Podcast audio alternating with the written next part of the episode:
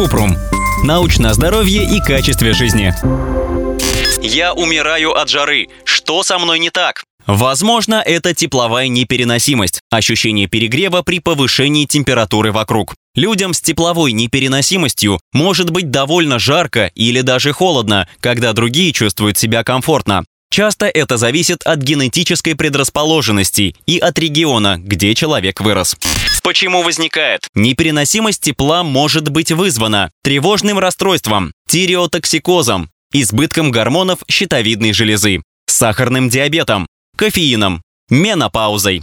Как проявляется? Симптомы тепловой непереносимости включают ощущение жара при умеренных температурах, чрезмерную потливость, истощение и усталость в жаркую погоду, тошноту, рвоту или головокружение, как ответ на перегревание, изменение настроения, когда слишком жарко. Как спасаться? Здесь помогут самые простые способы. Пить много жидкости, поддерживать температуру в помещении на комфортном уровне, ограничить время на прогулку в жаркую погоду. Когда идти к врачу? Чтобы исключить серьезные болезни, надо идти к врачу. Он назначит нужные исследования, например, анализ крови на гормоны, уровень сахара в крови или посоветует ограничить количество чашек кофе в день.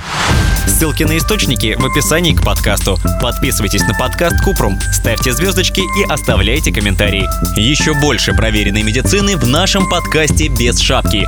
Врачи и ученые, которым мы доверяем, отвечают на самые каверзные вопросы о здоровье. До встречи!